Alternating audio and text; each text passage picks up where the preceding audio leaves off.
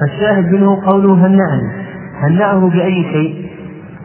بتوبة الله سبحانه وتعالى عليه. إذا هذه تهنئة تتعلق بأمر ديني. كذلك مثلا أن يهنئه بما عنده من العلم أو إذا أصاب الحق. واحد سئل مثلا سؤالا فأفتى بفتيا فأصاب الحق فيهنأ. كما هنأ النبي صلى الله عليه وسلم أبي بن كعب. فقد روى مسلم رحمه الله في كتاب صلاة المسافرين وقصرها عن أبي بن كعب قال قال رسول الله صلى الله عليه وسلم يا أبا المنذر أتدري أي آية من كتاب الله معك أعظم؟ قال قلت الله ورسوله أعلم قال يا أبا المنذر أتدري أي آية من كتاب الله معك أعظم؟ قال قلت الله لا إله إلا هو الحي القيوم يعني في الأول ما أراد أن يجيب ينتظر أدبا ينتظر الجواب النبي صلى الله عليه وسلم. لما كرر النبي عليه الصلاة والسلام السؤال أجاب بما يعرف. فقال الله لا إله إلا هو الحي القيوم. قال فضرب في صدري وقال والله ليهلك العلم أبا المنذر. والله ليهلك العلم أبا المنذر. فهذا من التهنئة. هذا أيضا من التهنئة. التهنئة على أي حال مستحبة في الجملة.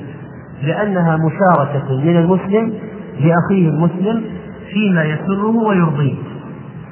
وكثيرا ما يكون فيها دعاء بالبركة كما سبق في بعض الأحاديث. ولا شك أن التهنئة مما يبعث على التواد والتراحم والتعاطف بين المسلمين. والمؤمنون يهنؤون في الجنة بما عندهم من النعيم. كما قال الله تعالى كلوا واشربوا هنيئا بما كنتم تعملون. والتهنئة تكون بكل ما يسر ويتعب مما من بكل ما يسر ويتعب مما يوافق شرع الله تعالى. فعلى سبيل المثال التهنئة بالنكاح كما عقد ابن ماجه رحمه الله في سننه بابا في كتاب النكاح باب تهنئة النكاح. وكذلك التهنئة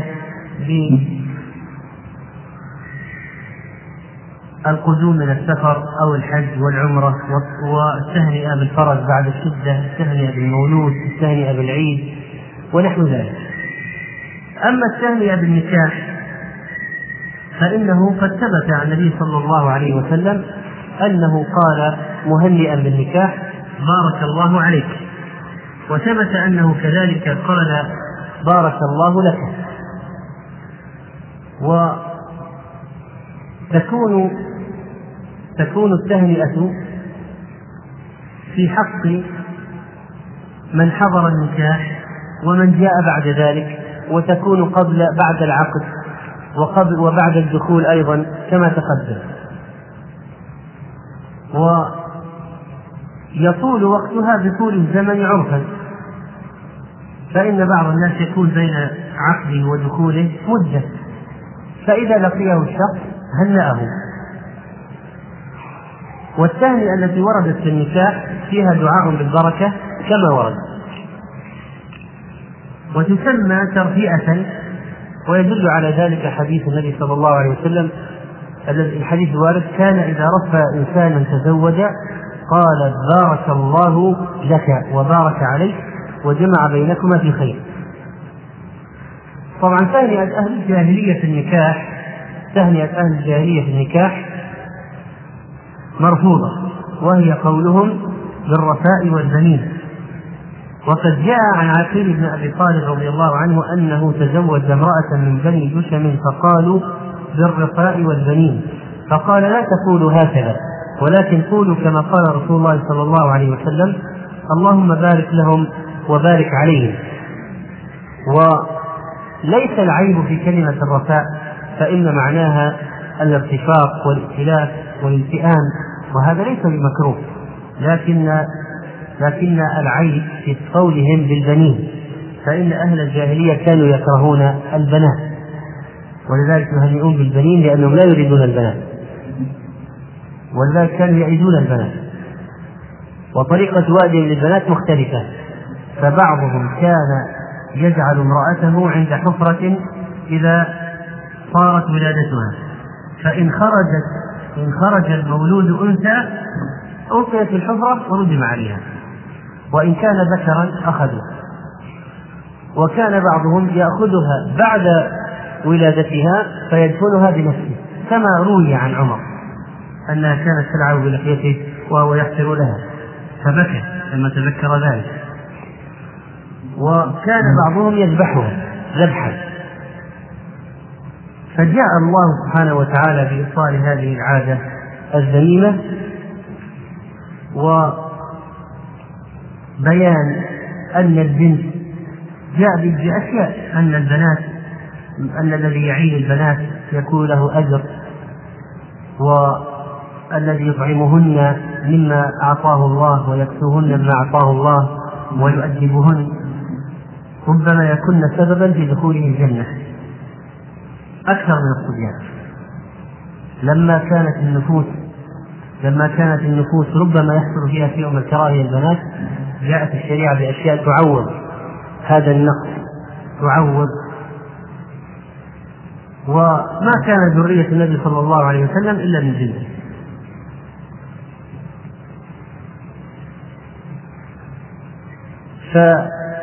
فإذا تهنئة أهل الجاهلية مرفوضة لهذا السبب لهذا السبب. وكذلك قيل إنه ليس فيها ذكر لله فقول بالرفاء والبنين ليس فيها ذكر لله ولا دعاء. وإنما هو يقال من باب من باب التفاؤل كانوا يقولون من باب التفاؤل بالرفاء والبنين لكن ليس فيها دعاء ولا ذكر لله فهذا سبب آخر لكراهيتها. وأما بالنسبة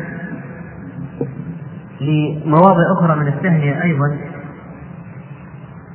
التهنئة بالمولود. لكن لم يرد هذا لم يرد في هذا والله أعلم شيء مرفوع إلى النبي صلى الله عليه وسلم. لم يرد فيها شيء معين مرفوع. ولكن ورد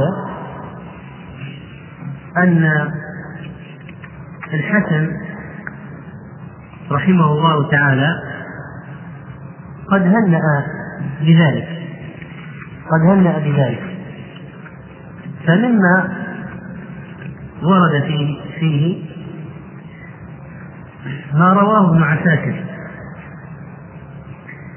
جاء رجل عند الحسن وقد ولد له مولود فقيل له يهنيك الفارس. فقال الحسن وما يدريك أفارس هو؟ أم بغال يعني الذي يركب البغل. لعله قال لعله يكون بغالا. ولكن قل شكرت الواهب وبورك لك في الموهوب وبلغ أشده ورزقت بره. وهذا على فرض ثبوته عن الحسن فإن السند إليه يحتاج إلى معرفة صحته. لكن لا لا يعدو أن يكون دعاء واردا عن بعض السلف. فلا يرقى إلى سنة تحفظ وتقال وتعتبر كذكر من الأذكار بهذه المناسبة لكن إن دعا بها اتباعا أو اقتداء بالحسن رضي الله عنه ورحمه إذا ثبت عنه ذلك فهو أمر حسن. ما دام لا يعتقد أنها سنة ولا يعتقد أنها حديث مرفوع ولا أنها من كلام النبي صلى الله عليه وسلم فهو دعاء طيب. المقصود أن مشاركة دلة الأحاديث المتقدمة في مسألة الدعاء بالبركة على أن الدعاء بالبركة للشخص إذا جاءه أمر يسره من مال أو مولود أو توبة أو علم أنه يدعى له بالبركة فمن عموم هذه الأشياء يؤخذ أنه إذا حصل له مولود مثلا فإنه يدعى له بالبركة فيه.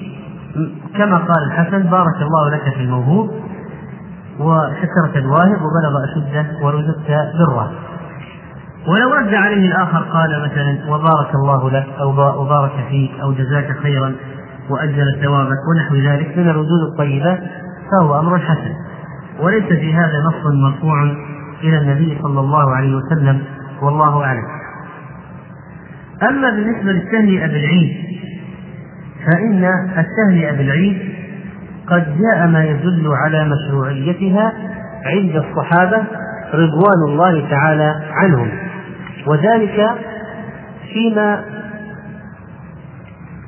وذلك فيما جاء عن أبي امامه عن محمد بن زياد قال كنت مع أبي أمامة الباهلي وغيره من أصحاب النبي صلى الله عليه وسلم فكانوا إذا رجعوا من العيد يقول بعضهم لبعض تقبل الله منا ومنك. قال أحمد رحمه الله إسناد حديث أبي أمامة جيد. وكذلك ذكره ابن حجر رحمه الله تعالى واحتج على مشروعية ذلك بهذه الرواية التي رواها البيهقي رحمه الله.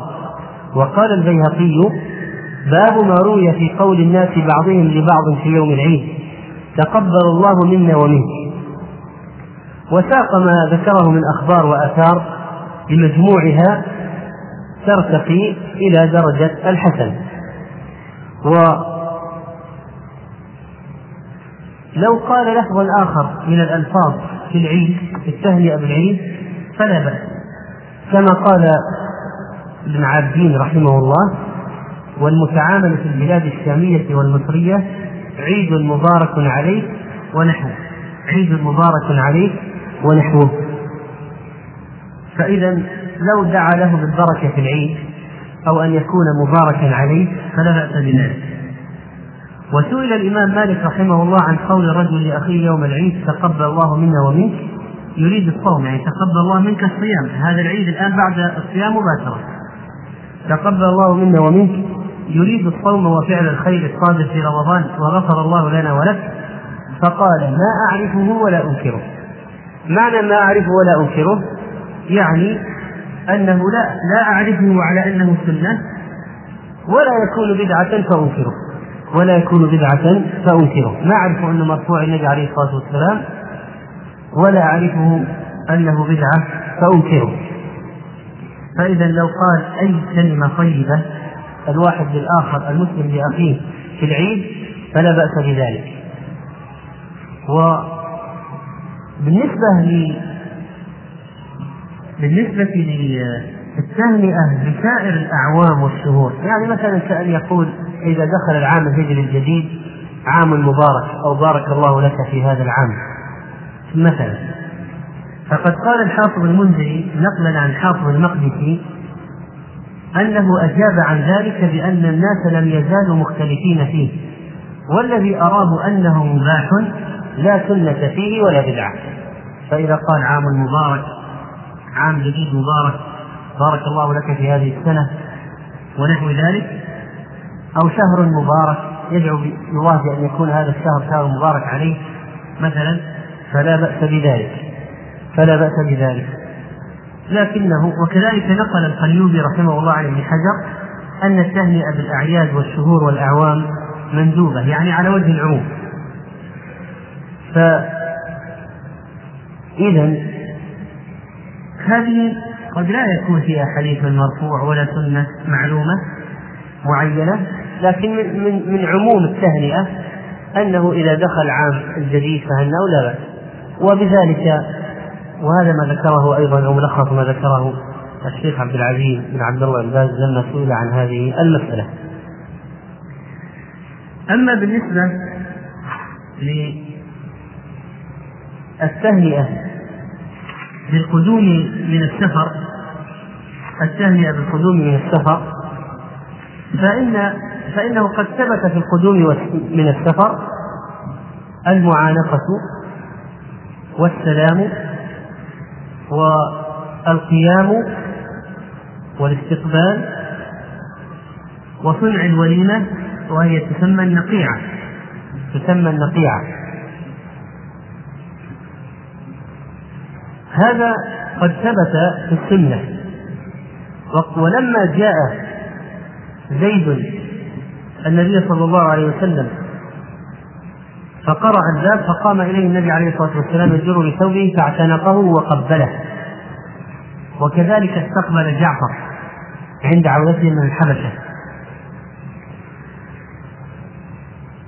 فماذا يقال للمسافر إذا قدم من السفر؟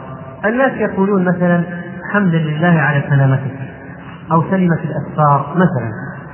ومثل هذه الكلمات الطيبة تدخل في عموم الكلام الحسن الذي يقول الإنسان لأخيه عند حدوث مناسبة سارة كسلامة وصوله من السفر فلو لم يثبت في ذلك سنة معينة فقال الناس بعضهم لبعض حمدا لله على السلامة أو على سلامتك أو الحمد لله الذي جمع الشمل بك ونحن ذلك من الألفاظ الدالة على الاستبشار بقدوم الغائب وقدوم المسافر فهذا أمر حسن لا بأس به. ولا يدخل في البدعة ولا يعتبر محرما أبدا. لكن إذا قال مثل هذه الألفاظ فإنه لا يعتقد أنها سنة أو أن أنه يتقرب إلى الله بشيء ثبت عن النبي صلى الله عليه وسلم لا. فإذا لو قال له ذلك فلا بأس. وكذلك لو رجع مجاهد من غزو منتصرا فقال له شخص الحمد لله على النصر الذي كتبه الحمد لله على ما قدر على أيديكم من إعزاز دينه ونحو ذلك هذا أيضا لا بأس به. كذلك القدوم من الحج والعمرة. بعض الناس الآن إذا جاء الحاج والمعتمر قال الحمد لله على سلامتك تقبل الله عمرتك تقبل الله حجك ونحو ذلك. هو لا يعتقد أنها سنة. ولا يلتزم فيها بلفظ معين وإنما هو دعاء فهذه لا بأس بها. لكن لو أنهم جعلوها ذكرا مضطردا له صيغة معينة. كقول بعض الناس لبعض بعد الصلاة تقبل الله. دائما بعد كل صلاة يقول تقبل الله. أو يقول بعد الوضوء زمزم مثلا. دائما. استمرار. بحيث جعلوه كأنه ذكر من الأذكار فهنا يكون بدعة. ولكن الألفاظ التي فيها دعاء للشخص القادم لا بصيغة معينة ولا يقصد بها أنها سنة ولا يحافظ عليها محافظته على السنة وعلى الأذكار الشرعية. لاحظوا معي. ولا يحافظ عليها محافظته على السنة والأذكار الشرعية فهذه لا بأس بها. و مثل مثلا بعضهم إذا شرب يقول لك هنيئا مثلا يدعو بأن يكون شرابا هنيئا. إذا لم يواظب عليه مواظبته على الأذكار الشرعية وعلى أو يفعله على أنه سنة أو كأنه سنة أو يحاكي به السنة أو ينافس به الشريعة فلا بأس به. دعاء طيب. وكذلك التهنئة باندفاع النقمة أو قدوم النعمة. عموم حديث كعب. يدل عليه أن الإنسان مثلا إذا بشر بوظيفة أو مال أتاه فهنئ بذلك ودعي له بالبركة فإن هذا أمر حسن ولا بأس به. هذا أمر حسن ولا بأس به. و بالنسبة لما ورد أيضا في هذا عنون السيوطي في كتابه بلوغ الأماني لأصول التهاني. عنون التهنئة بالثوب الجديد. وقال أخرج البخاري عن أم خالد بنت عن أم خالد بنت خالد أن رسول الله صلى الله عليه وسلم كساها خميصة فألبسها بيده وقال أبلي وأخلقي مرتين. أبلي وأخلقي. كأنه يدعو لها بأن تعيش وتلبس وتلبس هذا حتى يبلى عليها. حتى يبلى عليها. وأن النبي صلى الله عليه وسلم رأى على عمر قميصا أبيض فقال البس جديدا وعش حميدا ومجتهدا. إذا كان الثوب مستعمل يعني سأله سأله ثوبك جديد أم غسيل؟ قال بل غسيل يا رسول الله. يعني ما هو جديد؟ مغسول. قال البس جديدا وعش حميدا ومجتهدا فإذا قال إذا كان جديدا رآه مثلا على صغير فقال أبلي وأخلي أو كما ورد عن أبي نضرة قال كان أصحاب النبي صلى الله عليه وسلم إذا لبس أحدهم ثوبا جديدا قيل له تبلي ويخلف الله عز وجل. وبالنسبة لما ورد في كلام بعض الأدباء أو ما نقل في التهاني فقد ذكر ابن قتيبة رحمه الله في عون الأخبار فصلا في التهاني ذكر فيه بعض الأشياء. مما ذكره أثر حسن حسن المتقدم وكذلك الدعاء للمتزوج باليمن والبركة. وقد ورد أيضا من التهيئة بالنكاح وعلى خير طائر باليمن والبركة وعلى خير طائر. يعني دعاء بأن يكون المنقلب في هذا الزواج منقلبا حسنا.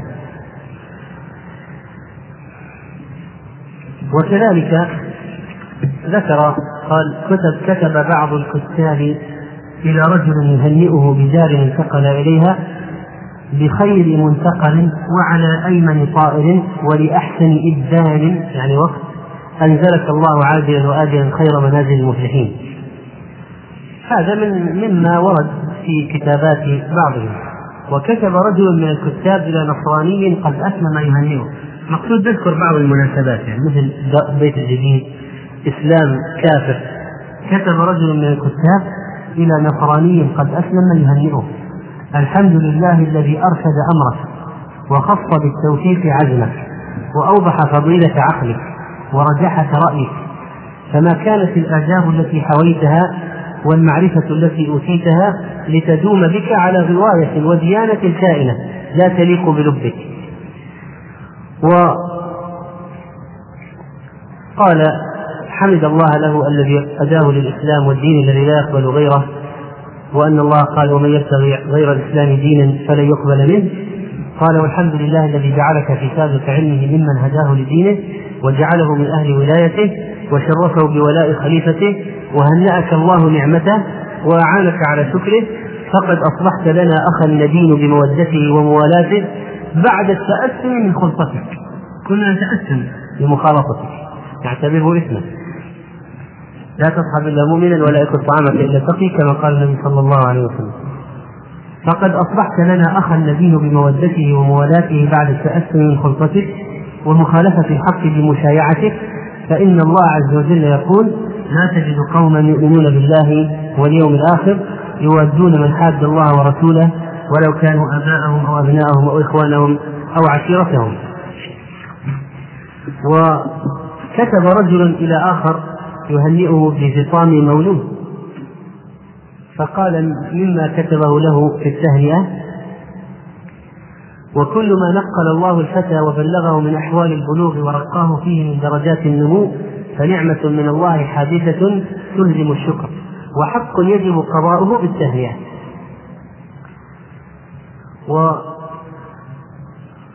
وكتبت مهنئا بتجدد النعمة عندكم فيه فالحمد لله المتطول علينا قبله بما هو أهله والمجري لنا فيما يوليك على حسن عادته وهنأك الله النعم وصانها عندك من الغير يعني التغير والتبدل وحرسها بالشكر وبلغ بالفتى أقصى مبالغ الشرف.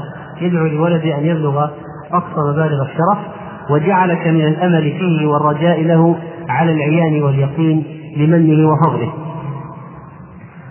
وكتب بعضهم مهنئا آخر بالحج حج صاحبه فكتب له وأنا أسأل الله الذي أوفدك إلى بيته الحرام وأوردك حرمه سالما وأصبرك عنه غانما ومن بك على أوليائك وخدمك أن يهنئك بما أنعم به عليك في بدأتك ورجعتك بتقبل السعي ونجح الطلبة يعني المطلوب أن يستجيب الله له وتعريف الإجابة. وكذلك كتب بعضهم إلى آخر يهنئ بولاية حصل على وظيفة عالية. فكتب له قال وبلغني خبر الولاية التي وليتها فكنت شريكك في السرور وعديلك في الارتياح. فسألت الله أن يعرفك يمنها وبركتها ويرزقك خيرها وعادتها. إلى آخر كلامه. وعلى أية حال فإن التهنئة بمثل هذا أمر طيب. هناك كثير من المناسبات ما ورد فيها في السنة شيء. لكن يكتب الإنسان رسالة أو يهنئ باللفظ أو يأتي الشخص أو يرسل له فهذه كلها تدخل في عموم ما ورد من التهنئة بالمناسبات السارة. كما لو نجح مثلا نجاحا فهنأه. مبارك مبارك عليك مثلا مبارك عليك هذا هذا النجاح أو جعله الله عونا لك على طاعته أو جعل الله هذه الشهادة مثلا مما مما يعمل بها في سبيله أو لخدمة دينه ونحو ذلك. هذه كلها من التهاني تدخل في عموم التهنئة إذا أصل التهنئة مشروع ما ثبت منه يلتزم الإنسان به يواظب عليه مثل النكاح. الثانية بالنكاح ثابت بألفاظ معينة. ما لم يثبت فيه شيء فالأمر فيه واسع. يهنئ الإنسان بما شاء من الألفاظ. ما دام لا يعتقد سنة ولا يواظب عليه مواظبته على الأذكار الشرعية. هذا بالنسبة للبشارة والتهنئة وبذلك نكون قد أنهينا هذا الموضوع فيقول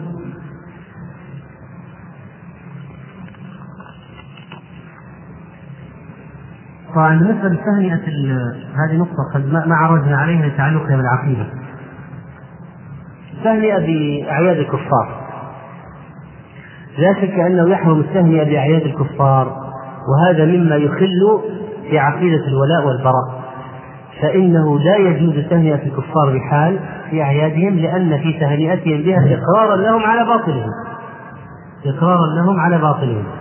فإذا هنأه بعيده فكأنه يقره عليه وأنه قد فرح وسر به مع أن أعيادهم العيد شيء ديني الأعياد مناسبات دينية وليست مناسبات دنيوية ولذلك ما تتأمل في أعياد أمم الأرض إلا وتجد أنها مرتبطة بمناسبة دينية.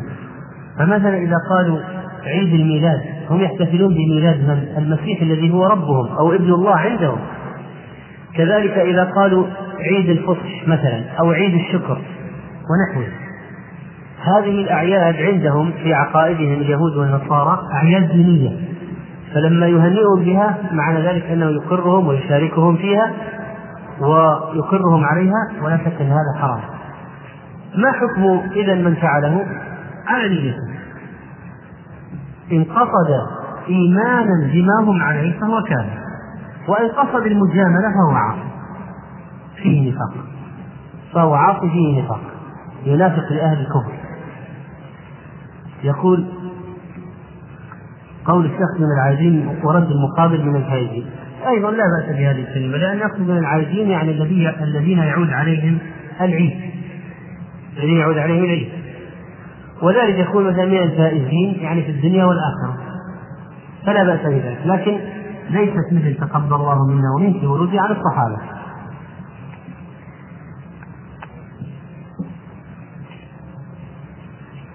ما رأيك في تهنئة من يقص شعراته بقوله نعيما؟ طيب. مثل مثل إذا حلق مثل إذا شرب فقال هنيئا ينطبق عليه ما تقدم لكن المشكلة أن مواظبة بعض الناس على الكلمة مواظبة لا يكاد يفوتهم يعني يعلمونها أولادهم الصغار كأنها سنة حتى يعتقد حتى يعاتب الولد إذا ما قالها ليش ما قلت نعيما؟ ما شفتني عرفت؟ فإن تعليمهم بهذا الشكل فيه وقوع قد يخشى من الوقوع في محذور إقرار هذه الكلمة على أن كأنها سنة. كأنها سنة. ويعتبر ذكر من الأذكار الذي لا ينبغي التخلف عنه ولا عن مقولته. فإذا إذا حصلت أحيانا وأيضا لا تقال لمن حلق لحيته. لا يقال له نعيم. وبعضهم يقترح أن يقال له جحيما لكن هذه مثل أي حال مثل ما تقدم في مسألة الشراب يقول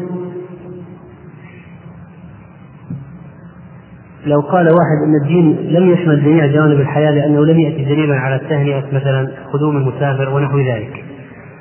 طيب إذا كان إذا طبعا هذه الشبهة ممكن يرد عليها بعدة أشياء. اولا إن هذا إن التفصيل في جميع القضايا التفصيل في جميع القضايا لا يمكن. لأن الأشياء متجددة. الأشياء متجددة. فلنفرض أنه حصلت نعمة مثلا في هذا الزمان لم تكن موجودة من قبل. فماذا كانت ستأتي به الشريعة لأجل هذه المستجدات؟ فإذا قاعدة الشريعة أنها تأتي بشيء عام وقاعدة عامة. ثم إذا حصلت أشياء تدخل في عموم القاعدة، إذا حصلت جزئيات ومسائل مستجدة تدخل في عموم القاعدة، فتكون الشريعة قد جاءت بشيء. جاءت بشيء عام يدخل فيه أفراد ومسائل مستحدثة. ولذلك لا لا يمكن أن نقول إن الشريعة لم تأتي بشيء في هذا الموضوع أبدا. جاءت بشيء عام. يمكن أن نأخذ منه عموم التهنئة في المناسبات السارة بالكلام الطيب والدعاء بالبركة. على ضوء ما تقدم من الآثار الأحاديث والآثار والأدلة. وأما الأشياء بعض الأشياء مثلا التي تحصل باستمرار مثل النكاح ولها وزن عظيم في النفس. ترى الزواج ما هو مثل القدوم من سفر. الزواج أثر الزواج على الشخص على الإنسان ليس مثل القدوم من السفر. أعظم وأعلى. الإنسان قد يسافر كثيرا. قد يسافر في الأسبوع الواحد مرة. قد يكون حياته متنقلة في الأسفار كسائقي الحافلات والشاحنات. مثلا فبعض بعض نجد أن بعض المناسبات وردت فيها أذكار معينة في التهنئة وبعضها لم ترد. بعض المناسبات التي قد يكون فيها وقع عظيم أو مناسبة كبيرة لها أثر في النفس قد جاءت فيها أشياء وأشياء أخرى بقيت لعموم الكلام الطيب الذي يقال فيه. ولذلك كلام الفقهاء كلام بعض العلماء السبق الذي سبق نقله يعبر عن فقه دقيق. لا أعرف ولا أنكر لا أعرف أنها سنة ولا أنكر على أنها بدعة. الشريعة أوجدت مجالا للكلام الطيب الذي يقوله الناس لأن المستجدات كثيرة. المستجدات كثيرة. يقول ما حكم تهنئة الكفار بالأمور الدنيوية؟ إذا كان محاربا فلا يجوز تهنئته قطعا إذا كان محاربا فلا يجوز تهنئته لأن المحارب ليس له منا إلا السيف فكيف نهنئه؟ لكن إذا كان كافرا غير محارب فإن كانت التهنئة بمناسبة دينية كالأعياد فإنه لا يجوز حتى ولو كان مسالما ليس بمحارب. وإن كانت التهنئة بمناسبة مثل ولادة ولد مثلا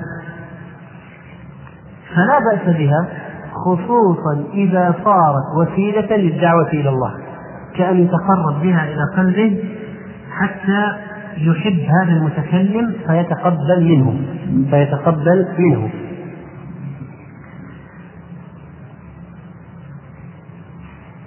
لو وافقت التهنئة بالعام تهنئة الكفار بعضهم لبعض كيف يكون هذا؟ هل يقصد العام الميلادي؟ إذا كان ذلك فلأنه لا يجوز بطبيعة الحال. طيب هنا يقول بالنسبة للشبهة السابقة قوله لابن القيم رحمه الله كل ما جاء به الرسول حق وليس كل حق جاء به الرسول. طبعا هذه العبارة الأخيرة كل كل ما جاء به الرسول فهو حق واضحة.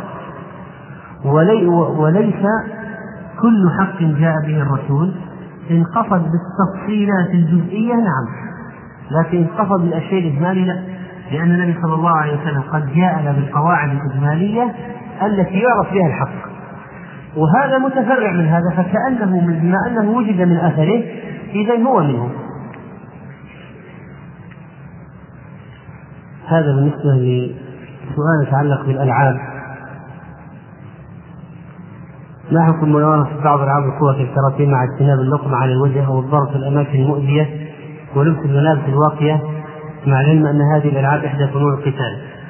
طيب سبق الكلام على بعض الأحكام المتعلقة بالألعاب.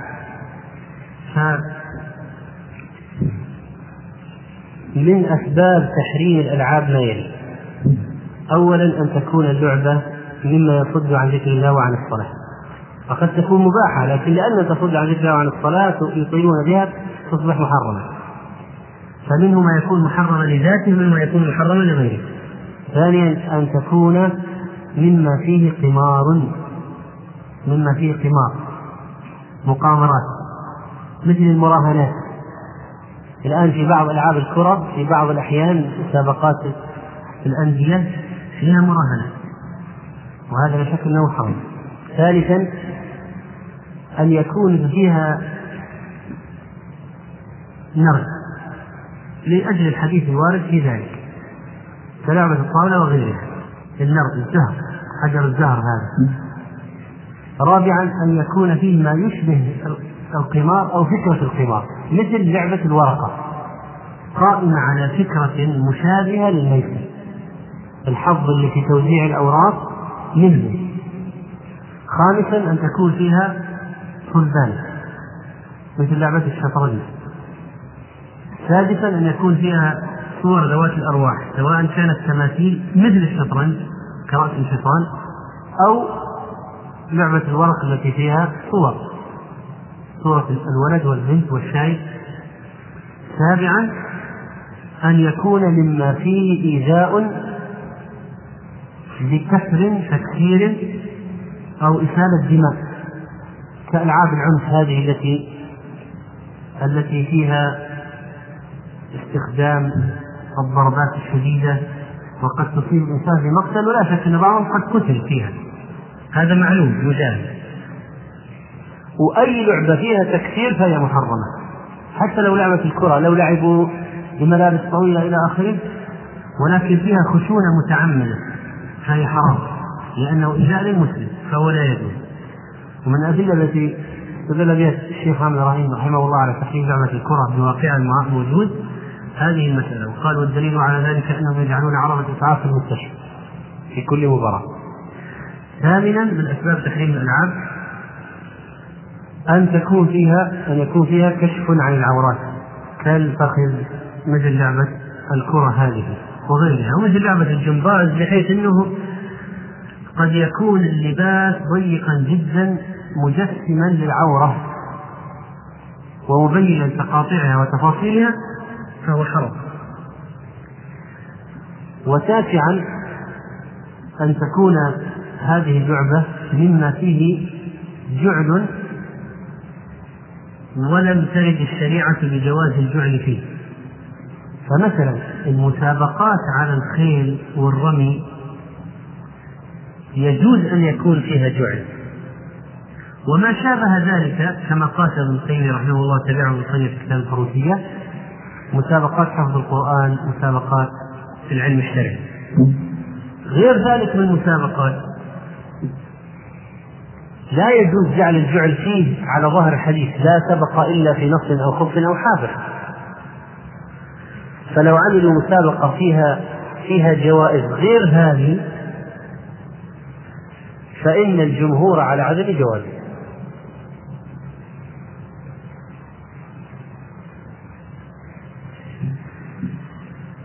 فلو قالوا مثلا الذي يأكل هذه التفاحة المعلقة نعطيه كذا. هذه جائزة لأن يعتبر هذا جعل. سبق على هذا. أو من أكلها أولا نعطيه كذا. وليست لا في الرماية ولا علاقة لها بالجهاد ولا بالعلم الشرعي.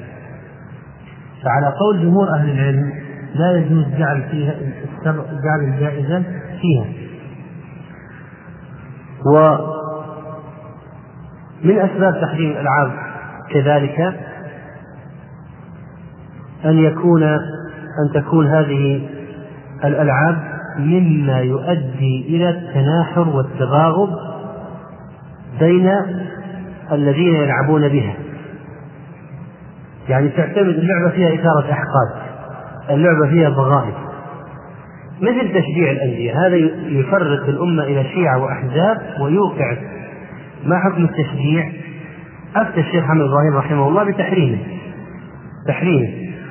ومن أدلته على التحريم قال أنها تفرق الأمة شيعا وأحزابا. وأنها تضع العداوة والبغضاء تغرس العداوة والبغضاء لفريق معين ضد الفريق الآخر أو مشجعيه فتكون حراما. لأجل هذا. والحادي عشر من أسباب تحريمها أن يكون فيها ضرب للوجه. فكل ما كان فيه ضرب الوجه حرام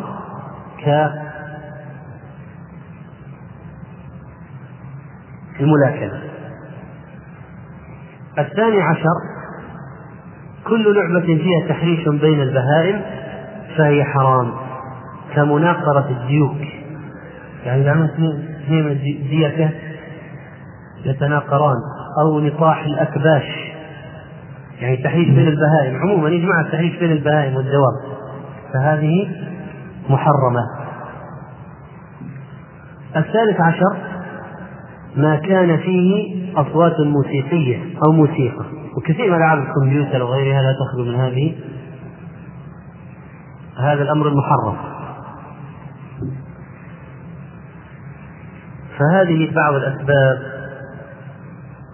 أو بعض المحرمات الموجودة في بعض الألعاب يقول بعد الشفاء من المرض مثل هنيئا لك العافية أيضا لا بأس به. دعاء طيب. أو الحمد لله على سلامتك مثلا.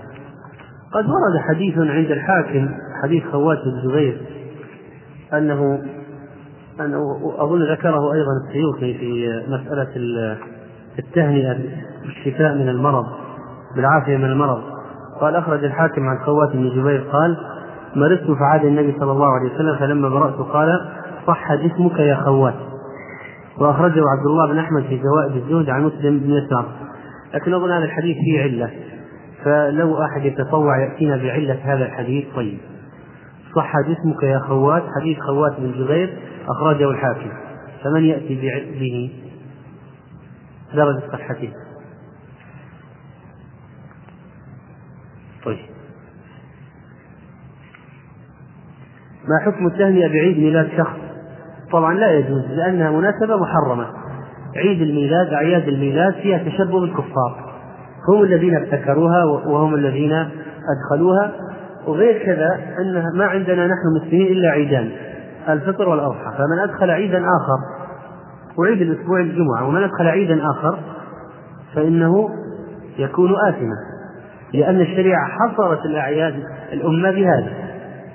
فإذا عيد الأم وعيد وعيد رأس السنة وعيد الميلاد كلها من الأمور المحرمة.